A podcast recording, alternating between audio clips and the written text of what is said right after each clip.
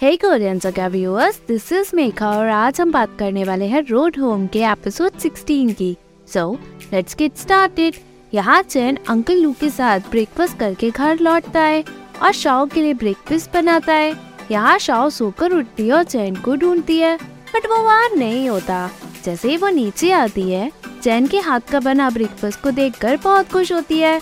Shao रू को चैन के हाथ का बना ब्रेकफास्ट देती है। और चिन की तरफ़ से उसे लेटर देती है, रू कहती है, क्या वो पुराने जमाने में जी रहा है? शाओ कहती है, शायद, वो अपनी सिंसियरिटी दिखाना चाहता है। रू लेटर खोलती है और पढ़कर खुश होकर कहती है, ये इंसान तो बहुत ऑनेस्ट है यहाँ चिन मिशन कंप्लीट करके लौटता है। वो जोंग से दो नए रिक्रूटर का ख्याल रखने को कहता है।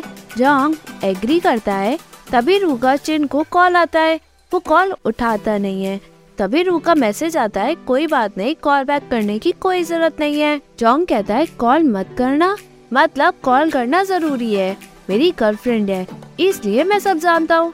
चिन कहता है, मेरी शादी हो चुकी है। जोंग कहता है बट आपका डिवोर्स भी तो हुआ है। चिन उसका कॉन्टेक्ट नंबर ऐड करता है। जोंग कहता है, क्या वो आपकी गर्लफ्रेंड है? चिन कहता है गेट लॉस्ट रू मैसेज करती है, मैं काम कर रही हूँ। टॉक टू यू लेटर वो नान के पिक्चर्स और वीडियोस भी भेजती है। जिन उन्हें देखता है, जोंग कहता है, मैंने कहा था ना, वो आपकी गर्लफ्रेंड है तो वो नान की फ़ोटोज़ क्यों भेज रही है? जिन कहता है, अपने काम से मतलब रखो और मेरी कार भी साफ़ कर दो। यहाँ रू शाओ को बताती है, मैंने जिन को कॉल किया, बट उसने नहीं उठाया। तब मुझे याद आया कि तुमने कहा था कि वो लोग मिशन में बिज़ी रहती है कॉन्टेक्ट करना आसान नहीं होता। अच्छा ये बताओ, वो दिखने में कैसे है? शाओ कहती है, वो हैंडसम है। शाओ, जैसे ही उठकर जाती है रू से बहाना मारकर रोककर पूछती है तो तुम दोनों का कुछ हुआ क्या? शाओ मुड़कर जैसे ही दोबारा उठकर जाती है रू उससे पूछती है, तुम्हारा गुस्सा बाप रे बाप तो कैप्टन लू ने तुम्हें कैसे मनाया? शाओ कहती है, पॉइंट पे आओ। रू कहती है तो तुम अगली बार क्या करने वाले हो? शादी? शाओ शौक होकर पूछती है, तुम्हें कैसे पता? रू कहती है, सच में?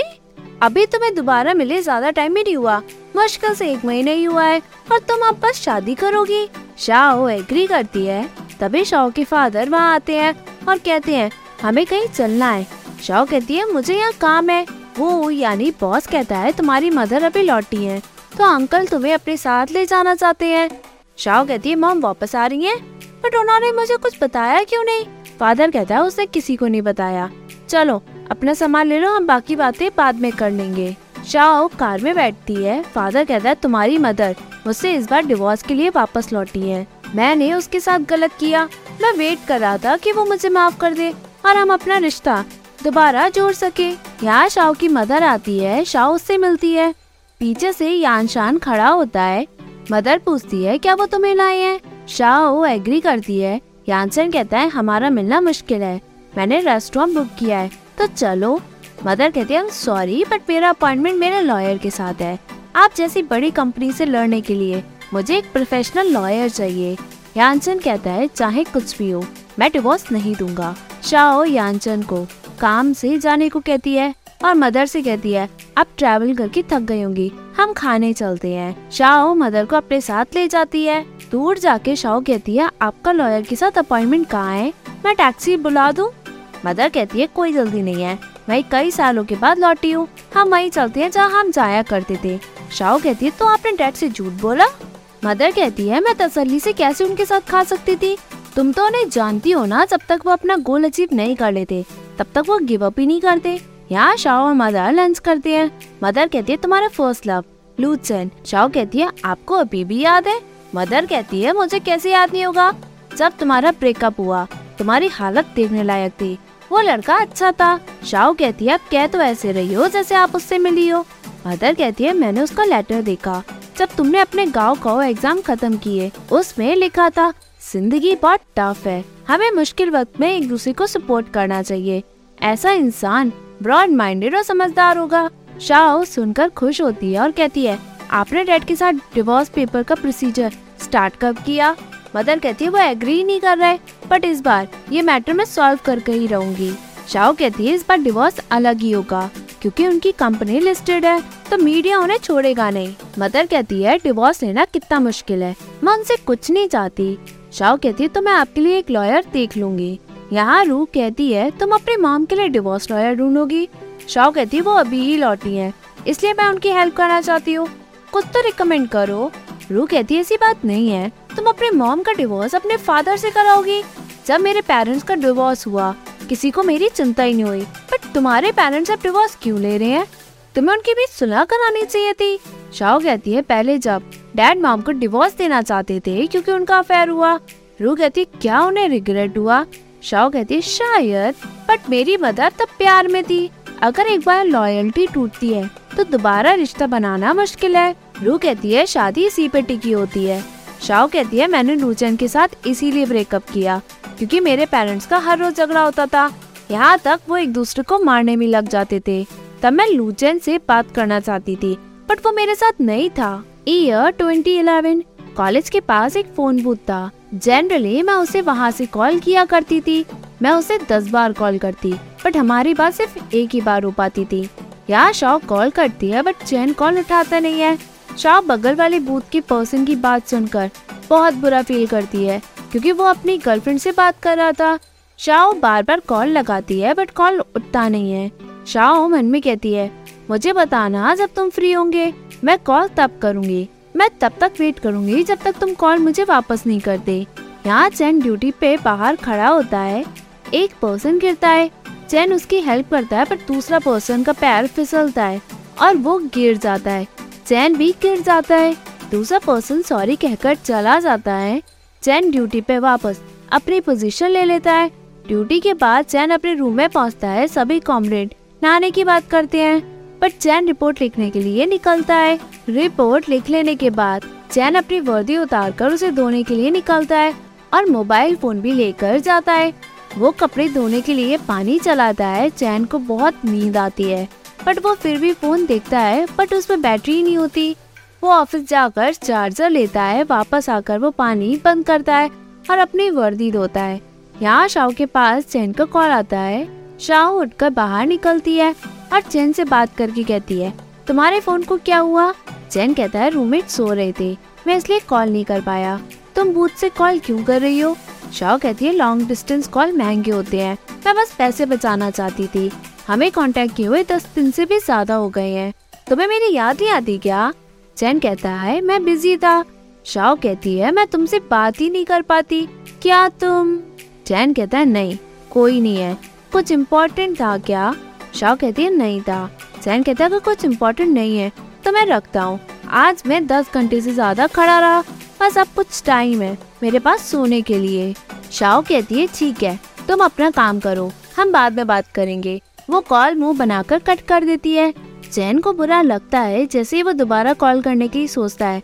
बट वो कॉल नहीं करता और वापस चला जाता है। यहाँ शाव दुख में होती है। जैसे ही शाह कॉलेज से घर आती है, वो अपने फादर को वहाँ पाती है। दोनों में लड़ाई झगड़ा होता है। शाह गुस्से में बाहर भाग जाती है। बाहर आते ही शाह चैन को याद करके उसे कॉल करती है।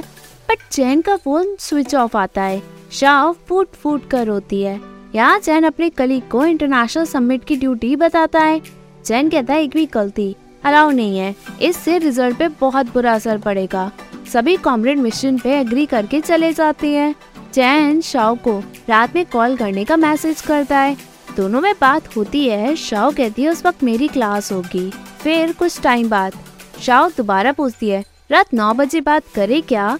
चैन कहता है, उस वक्त मैं बिज़ी होऊँगा। शाओ कहती है तुमने नोटिस नहीं किया। हमारी दो महीने से बात ही नहीं हुई है बट वो ये मैसेज नहीं भेजती। यहाँ शाओ रू को कहती है, मैं उससे कांटेक्ट नहीं कर पा रही थी। जब भी हमारी बात होती थी तो लड़ाई हो जाती थी तो हम एक दूसरे से बात भी नहीं करते थे। हमारा कांटेक्ट दो से ज़्यादा महीने से भी नहीं हुआ था। रू कहती है लॉन्ग डिस्टेंस रिलेशनशिप बहुत सफ़र करता है। शाओ कहती है, जब तुम आमने सामने लड़ती हो तो वो तुम्हें पकड़ के मना भी सकता था। बट यहाँ सिचुएशन अलग थी। आई डोंट नो उसके साथ वहाँ क्या हुआ। बट उसे नहीं पता था कि मेरी फैमिली में क्या हुआ। फ्लैशबैक में यहाँ शाओ चैन को खुशी से कॉल करती है। वो अपने कॉलेज की बातें खुशी खुशी बताती है। बाद में वो खुशी धीरे धीरे जाने लगती है। और एटला शाओ, एक दिन कहती है, तुम कुछ कह क्यों नहीं रहे हो? चैन कहता है, मैं थक गया हूँ। मैं कुछ कहना नहीं चाहता। शाओ कहती है, हम ब्रेकअप करते हैं। क्योंकि हमें लड़े चार महीने से भी ज़्यादा हो गया है। मैं भी थक गई हूँ अब। हम ब्रेकअप कर रहे हैं। तुम अभी भी कुछ कहते क्यों नहीं? एटलीस्ट कुछ तो कहो। ये मेरा लास्ट कॉल है। जैन रोकर कहता है, मुझे नहीं पता अब मुझे क्या कहना चाहिए। क्या तुमने डिसाइड कर लिया?